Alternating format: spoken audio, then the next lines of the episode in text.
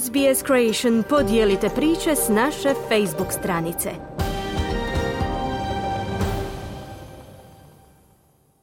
SBS na hrvatskom jeziku ja sam Ana Solomon slijede vijesti iz Hrvatske.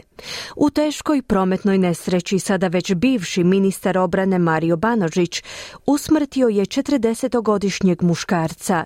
Premijer Plenković počinje konzultacije oko Banožićeva nasljednika. Počinje kupovina trezorskih zapisa. Država namjerava prikupiti 440 milijuna eura. Zbog planiranja terorističkih akcija uhićena su dva 16-godišnjaka. Sumnja se da su bili dio šire europske terorističke mreže. Više u izvješću Siniše Bogdanića iz Zagreba. Mario Banožić više nije ministar obrane Republike Hrvatske. Naime, sada već bivši ministar u rano subotnje jutro izazvao je prometnu nesreću u kojoj je poginula jedna osoba. Poginuo je 40-godišnji Goran Šarić iz Privlake, otac dvoje djece. Banožić je po gustoj magli svojim terencem pretjecao kamion i izravno se sudario s kombijem koji je dolazio iz drugog smjera, potvrdilo je državno odvjetništvo. Banožić je na hitni prijem Vinkovačke bolnice primljen u 6 sati 40 minuta u subotu, a potom je prebačen u KBC Osijek. Iz Osječke bolnice su izvijestili da je Banožić na intenzivnoj, da ima ozljede mozga, prsa i ekstremiteta, te da nije u životnoj opasnosti. Ne sjeća se nesreće, kažu liječnici koji o njemu skrbe. Kažu da nije u stanju potpune svjesnosti, što je normalno za takve vrste ozljede, ali ne očekuju da će imati trajne posljedice. Premijer Andrej Plenković. Izrazili smo sučut e, obitelji gospodina Šarića putem gradonačelnika Vinkovaca koji je posjetio suprugu gospodina Šarića tijekom ranoga popodneva. E, u kontaktu smo sa suprugom ministra Banožića.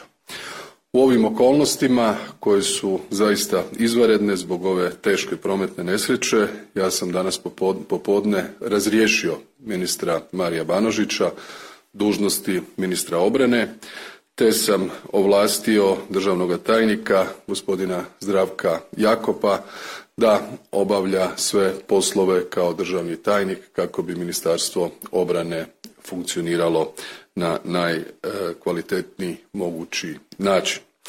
E, drugih e, informacija nažalost nemamo. Želimo oporavak ministru Banožiću Konzultacije oko novog ministra obrane počinju već danas, a jučer je bivši ministar dobio prijavu za izazivanje nesreće. Glasnogovornik Vukovarsko-srijemske policijske uprave Dragoslav Živković. Prvi stavak se odnosi na počinjenje jel, prometne nesreće, stavak je nehaj i stavak je šest da je prouzročio e, smrti slučaj, da je došlo do smrti. Konačnu kvalifikaciju će odrediti nadležno državno odvjetništvo, kazao je ministar unutarnjih poslova Davor Božinović. Znate da postoje situacije u kojima zbog, ako hoćete i zbog aktera koji su u to involvirani, očevid preuzima županijsko državno odvjetništvo. To je bio slučaj i jučer, s obzirom da se radi o ministru u vladi. Premijer Plenković je pak potvrdio da je Banožića obišao ministar branitelja Tomo Medved, ali da mu nije bilo moguće priopćiti da više nije ministar obrane. Prema nekim izvorima Banožić ne zna niti da je usmrtio Gorana Šarića u prometnoj nesreći. Je, on je bio jučer, Tomo Medved je bio jučer popodne u Osijeku, posjetio ga je, u kontaktu smo sa suprugom, sa liječnicima,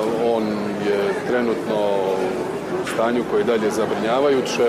Mislim da će i danas neku izjavu dati liječnici u KBC u Osijek. U svakom slučaju on se oporavlja od teških tjelesnih ozljeda koje je zadobio jučer u ovoj stravičnoj nesreći. Ministar unutarnjih poslova Davor Božinović odbija svaku pomisao da su organi istrage i policija pokušali prikriti bilo što vezano uz ovu nesreću. Naime, rezultati alkotesta još nisu objavljeni. Zašto mislite da se ne zna? Nije objavljeno zbog toga što se provodi, jučer je bio očevid, danas je podnesena kaznena prijava, prema tome ide kriminalistička istraga svojim tijekom sukladno zakonu o kaznenom postupku. Što očekuje bivšeg ministra obrane Mario Banožića za N1 televiziju komentirao je profesor kaznenog prava s pravnog fakulteta u Zagrebu Aleksandar Maršavelski. U ovom trenutku e, se može reći da je sasvim izvjesno da će bivši ministar Banošić e, vjerojatno e, u ovom postupku dobiti neku bezuvjetnu zatvorsku kaznu s obzirom na smrtnu posljedicu takva je praksa On je kazneno prijavljen za blaži oblik izazivanja prometne nesreće u cestovnom prometu, to je nehajni oblik. Vidjet ćemo kako će to državno odvjetništvo kvalificirati.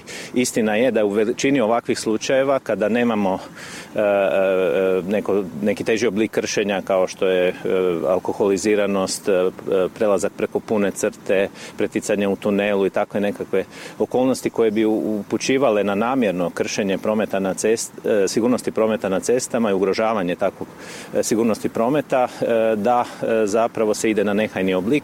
Sad je jedino pitanje kako oni će cijeniti, kako će državno odvjetništvo cijeniti tu maglu. Ponovimo, iako se odmah neslužbeno objavilo da Banožić nije vozio pod utjecajem alkohola, rezultati alkotesta još uvijek nisu službeno objavljeni. Ako se radi o nekoj beznačajnoj koncentraciji od 0,1 ili 0,2 promila, to u pravilu nije pravno relevantno, kaže Maršavelski. Za nehajni oblik izazivanja prometne nesreće propisana je kazna zatvora od jedne do osam godina. E, mislim da bi bilo ispravan put da ministar Banošić, s obzirom na okolnosti koje upućuju na njegovu odgovornost, prizna djelo i na taj način će e, e, i to biti bolje i za obitelj Šarić, i, a i za njega, da nađe načina da, da se potrudi nadoknaditi štetu. To su neke stvari koje se E, koje se sigurno vrednuju jel, zapravo kod odmiravanja kazne, tako da mislim da je to ispravan put i moralno za njega jel, da izrazi kajanje za to što je, e, e, što je počinio.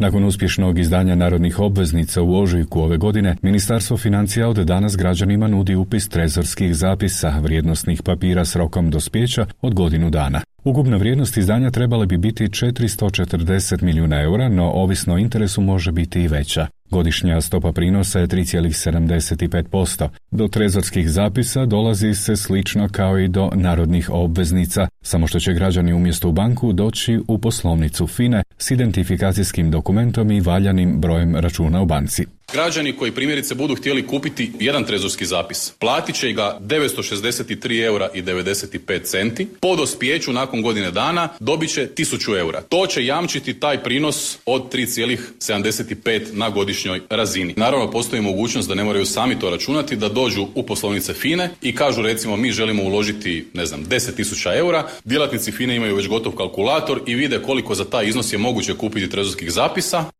Još ćemo jednom čuti ministra unutarnjih poslova. Naime, određen je istražni zatvor dvojci maloljetnika uhićenih u petak u međunarodnoj akciji protiv desničarskog terorizma, izvijestilo je državno odvjetništvo. Prema neslužbenim informacijama, 16-godišnjaci su planirali napade na homoseksualce, ali i na vladu Republike Hrvatske. Sumnjiči se da su počinili kaznena djela obuke za terorizam i pripremanja kaznenih djela protiv vrijednosti zaštićenih međunarodnim pravom. Roditelji bi trebali pripaziti što im djeca rade na internetu, kaže ministar Božinović. Mladi ljudi znali, ne znali, svjesno, nesvjesno ulaze u određene grupe koje razmjenjuju određene podatke koji su nerijetko kao i u ovom slučaju povezani sa ekstremnim ideologijama, čak i sa nacizmom, sa fašizmom, koje su usmjerene protiv drugih i različitih vjerskih ideologija, životnih opredjeljenja.